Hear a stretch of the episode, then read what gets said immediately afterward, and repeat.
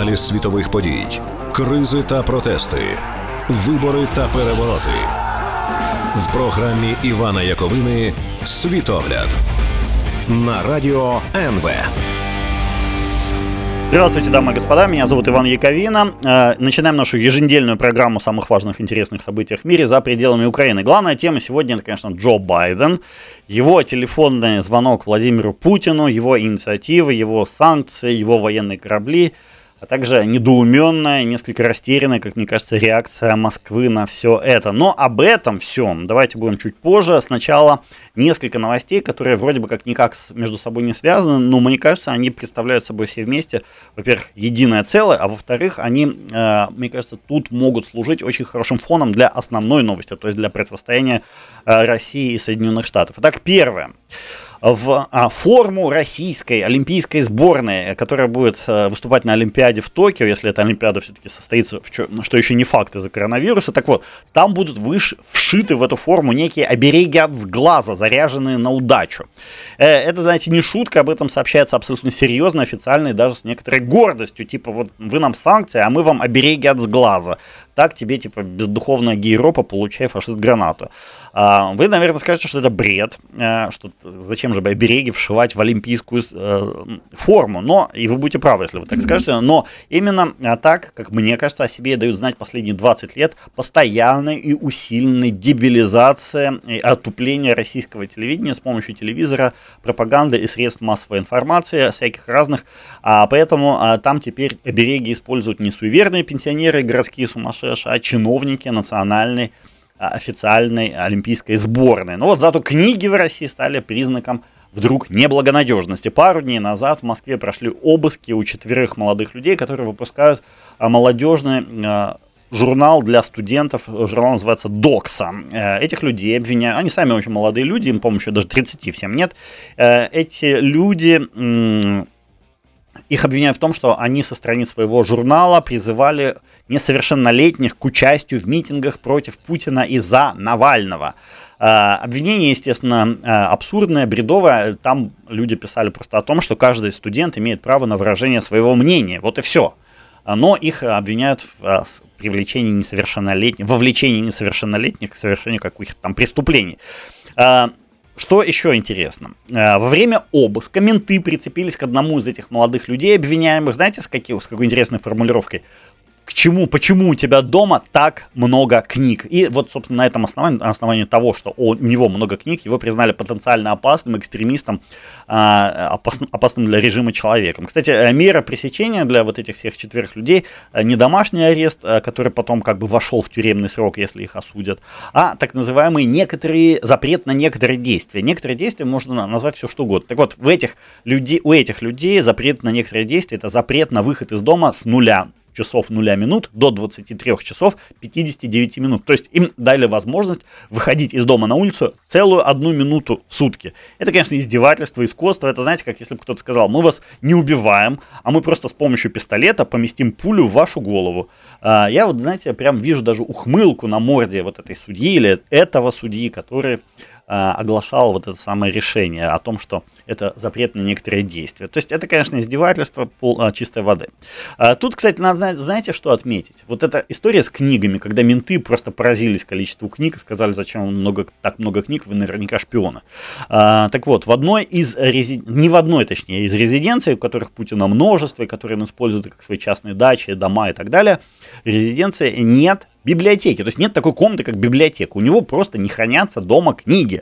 Он вообще, по сути дела, ничего не читает, кроме донесений, видимо, ФСБ в специальных красных папочках. Вот в громадном дворце Путина в Геленджике, который вскрылся благодаря расследованию Навального, есть аквадискотека, есть э, комната обработки яиц, есть специальное хранилище грязи, есть домашнее казино, есть игровые автоматы, есть даже сцена э, с шестом для стриптиза. А вот библиотеки у него там нет, не нужна ему библиотека. А на этой неделе команда Навального, кстати, выпустила еще один фильм а еще одной резиденции Путина на Валда. Это самая сверхсекретная его резиденция, о которой вообще мало чего известно. Она, по сути дела, в лесу, на острове, в глухом краю расположена, поэтому достать оттуда хоть какую-то информацию было почти невозможно. То место, куда Путин никогда не зазывает никакие официальные делегации, он там проводит только и исключительно частные встречи в кругу своих самых близких людей. А, это его, так сказать, настоящая дача, то его личное место, личное пространство, персональное, где никаких никогда съемок не ведется, даже протокольных съемок. Так вот, выяснилось, почему, откуда вообще такая секретность. У Путина там расположен целый гигантский просто космических размеров салон красоты созданные персонально для него, а также комплекс по уходу за путинским телом. Вот 7 тысяч квадратных метров чистой, сверкающей роскоши. Там у Путина, представьте себе, установлена криокамера, лимфопресс, я даже не знаю, что это такое, но, видимо, что-то для лимфы. Флот бассейн, хамам, сауна, обычный 20-метровый бассейн, кабинеты для нескольких видов массажа, массажа, извините, а также кабинет косметологии и кабинет стоматолога, и еще черт знает куча всяких других кабинетов. А, ежегодные, как я понимаю, операции по подтяжке лица, а, закачки под кожу гиалуроновой кислоты, уколы ботоксом, все вот это у Путина проводится тоже там. Помните, каждый год, обычно это происходит весной, Путин на две недели пропадает вообще из экранов телевизоров, и а, это делается не просто так, его за, в эти две недели подкачивают обычно ботоксом. Появля, появляться на людях в таком, конечно, виде неподготовленном, полу закачанном, да, он не может, и поэтому надо, чтобы лицо сначала а, зажило, поэтому россиянам две недели вот эти обычно показывают так называемые консервы, то есть заранее записанные ролики с Владимиром Путиным.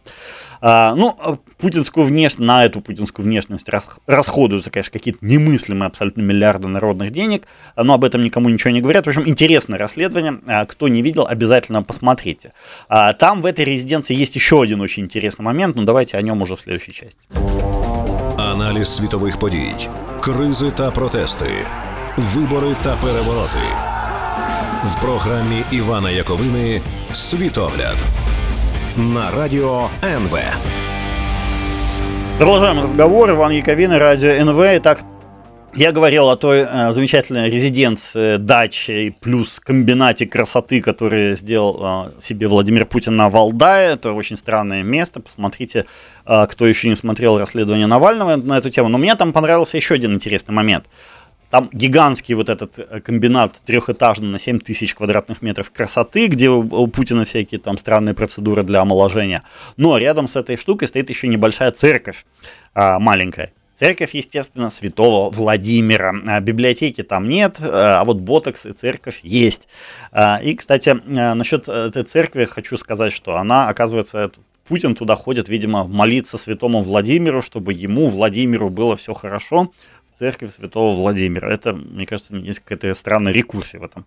Но еще одна новость есть прекрасная из области мракобесия, потому что один мой товарищ в Москве недавно мне рассказал, что в Москве, в России, разработали некую специальную вакцину, которую колют сейчас только самым главным шишкам страны, чиновникам, высокопоставленным олигархам, э, всяким випам, дипломатам и так далее, и так далее. В общем, а, по словам этого моего товарища, вакцина просто идеальная, никаких побочных эффектов, но очень она дорогая и простым, и редко, и простым людям никак уж точно недоступна.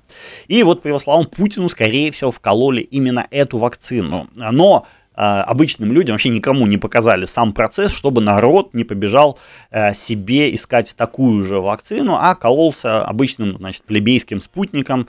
А, кстати, качество спутника такое, знаете, как будто его там раска- э, размешивают какими-то грязными вилами э, в чинах на непонятных заводах. Собственно, поэтому от воз... с возмущением недавно от этой вакцины отказались совсем недавно словаки. Но я сначала, если честно, не очень поверил в эту историю про э, эксклюзивную вакцину для российского начальства. Однако э, история получила продолжение, потому что совсем сразу же почти после этого «Медуза», достаточно авторитетное издание, сообщила, что Владимир Гундяев, который называет себя патриархом Кириллом, а, а на деле является кем-то вроде, знаете, замглавы администрации президента по идеологической работе. Так вот, Гундяев тоже сделал себе прививку и тоже какой-то необычной вакциной. И вот свои, а, Медуза напрягла свои источники, чтобы они выяснили, чем же там Гундяев укололся. И выяснилось, что а, в его случае речь идет о а, препарате, который называется Эпивак Корона. Новая вакцина, для производства которой, в отличие от спутника, в производстве которой, в отличие от спутника, не используется человеческий эмбриональный материал. Я так понимаю, это что-то из абортов, какие-то клетки стволовые, которые достаются из абортов и потом используются, собственно, для производства вакцины. Якобы у Кирилла с этим были какие-то там неприятности, он не хотел это все применять на себе, а, то есть по этическим соображениям. А вот синтетическую полностью вакцину, вот эту Эпивак Корону, он как бы с удовольствием взял себе. Окей. И стали объяснять, ну что, что, что ж за вакцина-то, как она работает, насколько хорошо. Вышло, Медуза выяснила, там опять же со ссылкой на свои источники, что у этой вакцины есть, все у нее хорошо, но есть одна э, негативная сторона. Она абсолютно не, не приводит к э, выработке антител. То есть вообще никаких антител от этой вакцины нет. Это как воды себе уколоть или там плацебо какой-то. То есть абсолютно бесполезная хрень. Вы, вы наверное, удивитесь, как же так? Вот э, будет ли патриарх или там президент колоть себе вакцину, которая абсолютно бесполезна? А я отвечу, да, будет, потому что это и есть следствие 20 лет мракобесия в телевизоре. Людей пугали какими-то абортивными материалами, генными изменениями, черт знает чем, добились полной дебилизации, отупления населения за эти 20 лет, а, и заодно тупили президента с патриархом. Теперь эти двое готовы вколоть себе воду или пустышку плацебо, лишь бы только она была эксклюзивной в кавычках и без химии тоже в кавычках. Песков, помните, носил на себе а, в, а, такую специальную какой-то а, защитника от вирусов или как-то или уловитель вирусов, абсолютную хрень тоже бесполезную, которая даже теоретически не могла помочь в борьбе против коронавируса. Потом ему над ним все поржали, он снял эту штуку и заболел. А потом, и после, после того, как выздоровел, сказал, лучше бы не снимал, она меня защищала, хоть вы и ноги. То есть это уже полный распад интеллекта. Человек воспринял обычную случайность за закономерность, и э, люди, по сути, вот таких как Песков, он вроде страной управляет, но не знает там каких-то элементарных вещей с пятого класса биологии. А, ну и одно хорошо, теперь, в общем, понятно, почему Путин заставляет всех сидеть э, на карантине перед э, своим появлением на петербургском э, сам форуме экономическом. Потому что прививка от коронавируса, которую он себе сделал, он, видимо, сделал себе эту же эпивак э, корону, э, э, она его просто не помогает, она просто тупо не работает. Поэтому всех людей, которые встречаются с Путиным, даже после того, как он привился, якобы их будут сажать на карантин и держать на этом карантине. То есть все это мракобесие, правда, как мне кажется, оно может ударить очень сильно и по организатором и вдохновителем этого бракобесия. И как именно это произойдет, давайте я уже в следующей части скажу, будет очень интересно.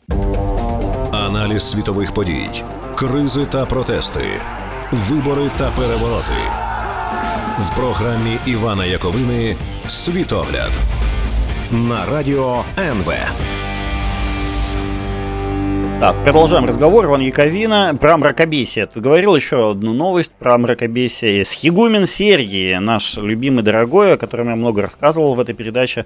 А на этой неделе появилась новость, ну не совсем о нем, а о том, о его монастыре, вот этом а, а, среднеуральском монастыре, который под предлогом санитарных норм, а, туда пришли менты, судебные приставы и черт знает кто еще, и фактически отжали этот монастырь у тех людей, кто там жил. То есть сначала они оттуда, собственно, самого Сергия вывезли, а теперь всех остальных. Там с помощью болгарок вскрыли все помещения, абсолютно все украли оттуда, деньги, иконы, скотину. И Екатеринбургская епархия вот этим все процесс контролировала, реально уничтожила, разгромила целый а монастырь. Это почти, как мне кажется, средневековая история. То знаете, вот так расправлялись тамплиерами какими-то или гугенотами, вот это вот все. Но у Путина тут есть а, одна очень серьезная проблема. Я рассказывал долго вот про, про все это бракобесие, которое цветет и пахнет в России. Он долгое время, Владимир Путин, его режим холили, лелеяли, пестовали. Самое темное мракобесие, какое только может быть в России, в православ... вообще в православии в частности. И вот когда это мракобесие начало поднимать голову, когда Сотни тысяч силовиков российских стали реально верить во всякие масонские заговоры, в чипизацию, в уничтожение всех людей рептилоидами, в экзорцизм, в педофильские сети и лобби, в прочие радости из этой вот всей категории, а, то вдруг а, Путин почувствовал себе в этом опасность. А, и начал уничтожать, собственно, этого Сергия и этот его монастырь, который был сосредоточен всех вот этих идей. Ну, что вам сказать? Мне кажется, вот эти все силовики, все вот эти люди, которых так сильно сейчас прессует Владимир Путин, вот те, кого кого представлял, скажем, вот этот Хигумен Сергий, люди соответствующих взглядов, они, конечно, руку на режим не будут поднимать сейчас. То есть на войну они с режимом не пойдут. Но если что-то случится, то и умирать за него, то есть за Владимира Путина, за его власть, за его режим они не будут. Вот шум, под, э, штурм подмосковного дворца вот этого пенсионера, помните, недавно было, это, когда целые сутки несколько видов ОМОНа пытались взять штурмом э, дом э, подмосковного пенсионера одного, который от них отстреливался ко всему еще и с холостыми патронами. И не могли. Зато нескольких человек среди себя самих ранили во время этого штурма. То есть он их не мог, естественно, не ранить, не убить, потому что он холостыми стрелял, а они себя ухитрились каким-то образом. То есть доказательство того, что вот эти люди, они за власть э, не будут, так сказать, проливать кровь. А, более того, на выборах в сентябре а, Владимиру Путину на выборах в Госдуму нужна будет полная мобилизация всех тех людей, которые готовы за него проголосовать. Вот те, всех тех, кого он считает своими сторонниками. Всякие мракобесы, консерваторы, православные сейчас затаились и ждут а, возможности нанести, так сказать, ответный мстительный удар за Схигумина Сергия, который у них в их рядах считается реально героем. Кроме того, средний класс российский, который совсем недавно на турецких курортах кричал «Тагил», так вот этот средний класс сейчас очень сильно страдает от цен, а, от растущих, быстро растущих цен в России, от общей неопределенности. Сейчас, помимо этого, Владимир Путин отобрал у полумиллиона россиян поездки в Турцию, а также у, я не знаю, какого количества людей поездки через Турцию в другие страны, потому что Турция важный транзитный хаб для России стала. А, это очень сильный удар по а, образу Путина как человека, который такой благодетель среднего класса. То есть, по сути дела, это признак вот этой самой нестабильности, распада системы и неспособности самого Путина держать слово. Средний класс как бы отклеивается от Путина как ус Дорожает шоколад, дорожают машины, дорожают квартиры, средний класс потихоньку становится бедным, он переходит в разряд бедного, бедные, в свою очередь, нищают, в России очень быстро растут цены на сахар, а, или его вообще нет, иногда мука, масло тоже дорожают. Люди а, обычно голосуют за власть только тогда, когда все стабильно, либо у них э, растут доходы. Сейчас же ни того, ни другого, наоборот ситуация. Очень тревожная для Путина ситуация. Я думаю, он попытается эту ситуацию как-то перебить, переломить во время своего послания к Федеральному собранию, которое будет 21 апреля. А, все говорят, что он во время этого послания объявит там очень широкой раздачи денег, то есть людям будут давать много-много денег а просто за то, что они россияне. Но и еще одной очень важной темой, естественно, на этом выступлении Путина, во время этого выступления, станет внешняя политика, а именно а, то, отношения России с Украиной, отношения России с Западом вообще и с Соединенными Штатами а, в частности. И, как мне кажется, ну то есть главный вопрос, который сейчас стоит перед Путиным, это, конечно, как быть с Украиной, как быть с НАТО, как быть с Соединенными Штатами и вообще э, как выстраивать свой диалог с Джо Байденом, потому что, естественно, это только э, единственный человек, с которым вообще Путин э, считает нужным и необходимым разговаривать. Вот тут а у Владимира Путина в отношениях его с Джо Байденом особенно появляется очень неприятная растяжка. Давайте вернемся к тому, как выстраивались отношения Байдена и Путина за последний буквально месяц. Да. Сначала Байден назвал Путина убийцей, а, э, Путину это, конечно, очень не понравилось. Более того, Путин, я бы даже сказал, испугался, потому что э, для него общение с президентом Соединенных Штатов это супер важная история, поскольку а, только через а, такое общение происходит легитимация российского царя, российского генсека, российского президента. То есть для российского начальника сам крайне важно обладать постоянным общением с американским президентом. Даже если это будет ругань, ничего страшного, лишь бы не было игнора. И вот когда Байден обозвал Путина убийцей, я думаю, Путин больше всего испугался, что следом последует, а, следом будет тотальное игнорирование его Путина и, как, как следствие, подрыв его легитимности внутри э, страны, да и в, в, том числе в собств, его собственных путинских глазах.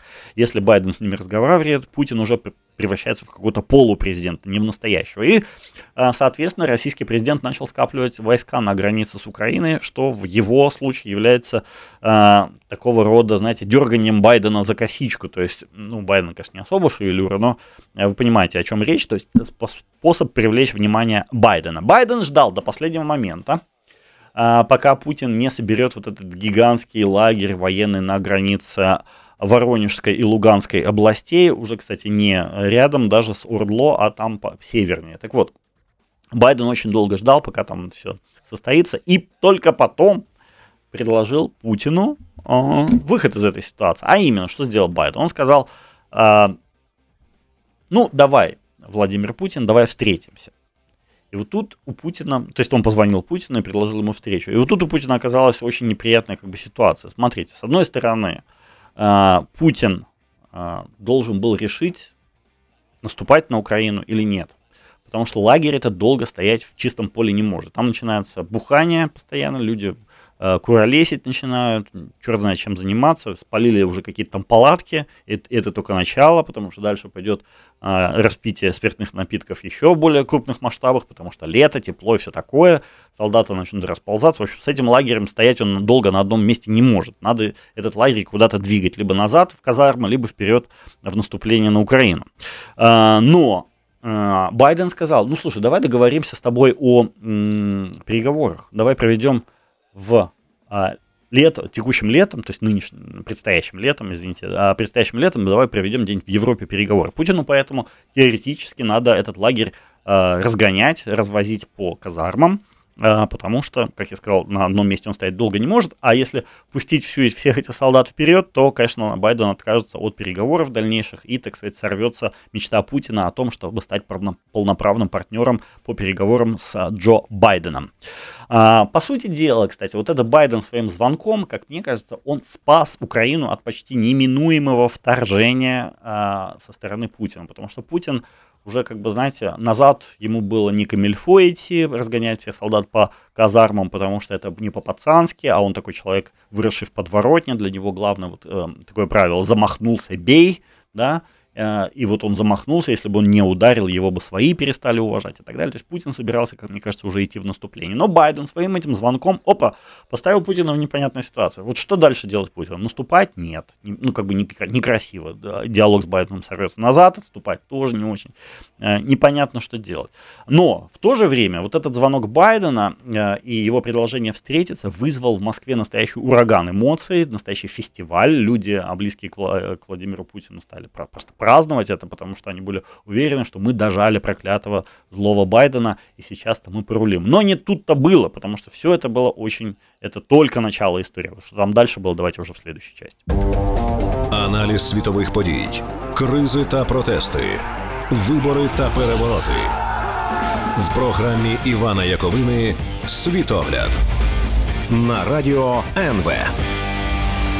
Так, продолжаем разговор. Я говорил о том, как выстраиваются отношения между Владимиром Путиным и Джозефом Байденом. И последнее, что я сказал, то что, ну, как мне кажется, а, в Москве начался настоящий фестиваль после того, как а, Джо Байден объявил, а, то есть позвонил Владимиру Путину и предложил встречу. Потому что многие восприняли, мы этого, значит, Байдена скрутили в бараний рог, он сдался и предлагает мировую. Однако потом поняли, что для того, чтобы прошла такая встреча между Путиным и Байденом, придется войска уводить от украинских границ. А увод войск от украинских границ означает, что Москва лишится единственного своего рычага давления на Запад, потому что больше ничего, э, больше ничем она напугать или надавить на Запад не может.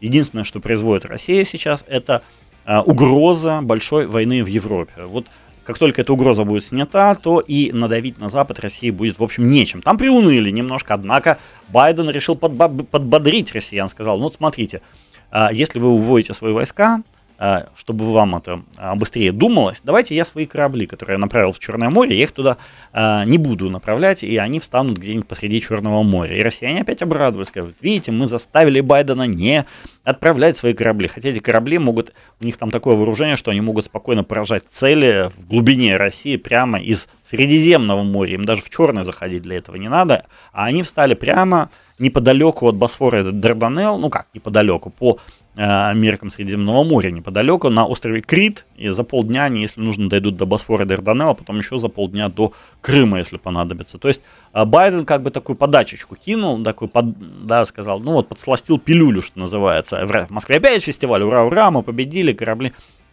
А потом Байден сказал, ну, корабли я не ввожу в Черное море, зато я вот санкции ввожу. Опять в, России все расстроились, да как же так, подлый Байден вводит санкции, да как можно, ну не все расстроились, но чиновники расстроились, а потом поняли, что санкции это, в общем, не очень страшные, и опять обрадовались. А санкции там, кстати, интересные. А это, что называется, последнее китайское предупреждение. Американцы выбрали все возможные легкие санкции, дальше остались тяжелые. И вот тут произошло самое важное событие этой недели, как мне кажется, а именно выступление Джозефа Байдена, вчерашнее вечернее, А, очень советую посмотреть его, если кто еще не видел. Оно вроде бы, знаете, звучит так в очень примирительном тоне. Джо Байден сказал, мы готовы, мы вообще уважаем русский народ и вообще россиян. А, мы готовы идти с россиянами на сотрудничество. Не говорил с Путиным, он говорил именно с Россией. А, так вот, мы готовы идти на сотрудничество. Он перечислил те сферы, в которых он... Он говорит, я уважаю Россию, надеюсь, что Россия уважает нас. Я уверен, что русские люди хотят процветания и мира во всем мире и так далее. То есть он кучу таких реверансов сначала, а потом говорит, «А мы готовы сотрудничать с Российской Федерацией в трех сферах. Во-первых, ядерное разоружение, второе – это а, борьба с изменением климата, и третье – это борьба с коронавирусом и тема вакцинации всего а, населения земного шара. То есть вот эти три сферы, которые реально являются очень важными и э, влияют на безопасность действительно всей нашей планеты, вот здесь вот есть три такие сферы, в которых Байден готов сотрудничать э, с Путиным и ну, с Россией, он сказал, он сказал, не с Путиным, а с Россией, и э, идти на какие-то там компромиссы и так далее. А, вот есть какие-то такие вещи, где Байден предложил, обрисовал поле для сотрудничества. Но в то же время он сказал, что при этом я сказал Владимиру Путину, что если он будет вмешиваться в наши американские дела, а также быковать на наших э, союзников и партнеров, он сказал не только союзников, но и партнеров в Европе, в частности Украину, и он даже отдельно подчеркнул важность Украины, сказал про Украину довольно большую речь. Э, так вот, он сказал, что если это будет продолжаться, то мы будем очень жестко отвечать на это. То есть он предложил Путину, э, знаете, вот как этот фильм с военной Раневской, не помню, как называется, там, деточка, ты чего хочешь, чтобы тебе оторвали голову или на дачу? Вот Байден тоже так говорит, давай а, либо вот на дачу, либо мы тебе оторвем голову. И он говорит Путину, вот смотри, выбирай. Хочешь нормально жить, работать? Возможно. Ты от, а сваливаешь, отваливаешь, скажем так, от Украины, а, не лезешь больше в наши американские дела, и мы с тобой сотрудничаем, есть даже сферы, в которых мы с тобой будем сотрудничать. Если ты не хочешь, если ты хочешь дальше угрожать Украине, если ты хочешь дальше вмешиваться в наши американские дела, то тогда, что будет тогда? Тогда 3 уже мая, э, июня, если не ошибаюсь, наступает три месяца после введения мартовских санкций за применение химического оружия. А, когда эти санкции а, вводились, они были вводились по минимальной, так сказать, а, шкале, по минимальной планке, но минимальные санкции, как я сказал, уже исчерпаны. Дальше будут вводиться более серьезные. И более серьезные санкции – это уже отключение свифта, это уже признание России страной спонсором терроризма, это уже запрет на экспорт в Россию материалов и оборудования для Э, нефтехимической промышленности. Это уже запрет на использование российскими банками долларов США, а также на а, запрет на операции с российским долгом на, не на первичном рынке, как сейчас, а уже на вторичном. Это будет означать, ну, там типа почти мгновенную смерть российской экономики, плюс э, страшенные санкции против э, путинских миньонов и так далее. То есть дальше начинается вот прям вот серьезная игра. То есть Байден говорит сейчас Путину, вот у тебя есть два выбора либо ты, э, мы с тобой сотрудничаем, как с нормальной страной, даже находим какой-то общий язык, какое-то поле для взаимодействия. Мы, говорит, мы не хотим конфронтации. Байден говорит, я э, не обязан с вами вступать в войны какие-то, вести там какие-то непонятные э, конфликты и так далее. Я хочу нормально. Я предлагаю нормально. Вот нормально. Но если вы отказываетесь, то нам есть чем вас наказать. И мы будем вас наказывать. У нас есть соответствующие Э, соответствующие возможности. Кстати, еще один очень важный момент. За некоторое время, буквально за полчаса до или за час до выступления Байдена было издано специальное заявление а, Блинкина. А, это госсекретарь США. Так вот, Энтони Блинкин в своем заявлении подтвердил еще, кстати, он сказал важную вещь, что а, мы помним про Навального, и Навальный тоже входит в список тех вопросов, которые мы требуем от Путина а, от Путина компромисса. То есть американцы дали понять, что мы будем сотрудничать, мы готовы сотрудничать нормально с э, Российской Федерацией, но при условии выполнения Российской Федерации некоторых условий. И вот эти условия тоже они обрисованы, и сейчас как бы мяч на стороне э, России. Согласится ли э, Путин? А, ну и, собственно, финализировать вот это все, договориться обо всем этом предлагается уже в Э, в рамках вот этого саммита, который Байден предложил провести Путину летом где-то в Европе. Ну вот договорятся ли, решится ли Путин на подобное, мы не знаем. Но а, я думаю, что тут есть возможность для какого-то э, начала деэскалации ситуации. В любом случае для Украины это выгодно, поскольку пока Путин полностью не отказался от участия в подобной встрече, э, Украина может чувствовать себя в безопасности. Если Путин полностью откажется, тогда да, могут возникнуть проблемы, но тогда, можно не сомневаться, американские военные корабли все-таки войдут в Черное море и начнется совсем-совсем другая история. На этом у меня все. Да пребудет с вами сила. Пока-пока. Світогляд на радіо НВ.